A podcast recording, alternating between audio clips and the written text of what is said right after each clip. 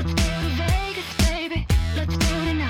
Hey, it's Dana Roselli and Sean McAllister from the Vegas Revealed podcast. The 53rd World Series of Poker is underway right now and taking place for the first time on the Las Vegas Strip. The longest running poker series is being played at Bally's and Paris casinos this year.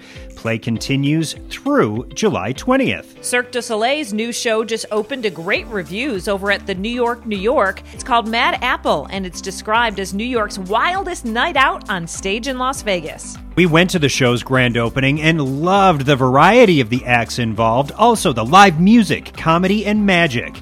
Cirque's CEO Daniel Lamarre talked to us on the Vegas Revealed podcast about adding this kind of show to the Cirque du Soleil portfolio.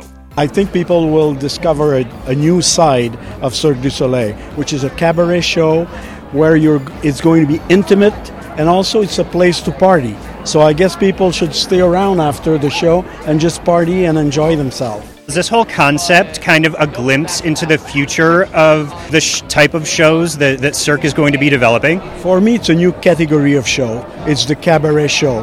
And we, th- we think there is a huge potential for us to develop around the world with that type of shows. You know, what's important for us is to always bring new creators that bring us to different destination. You can see Mad Apple now inside New York, New York.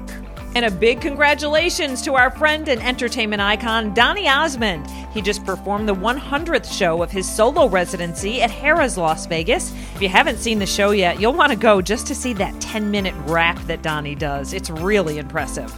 Be sure to listen to Vegas Revealed wherever you find podcasts and check out our entertainment reports online at highwayradio.com.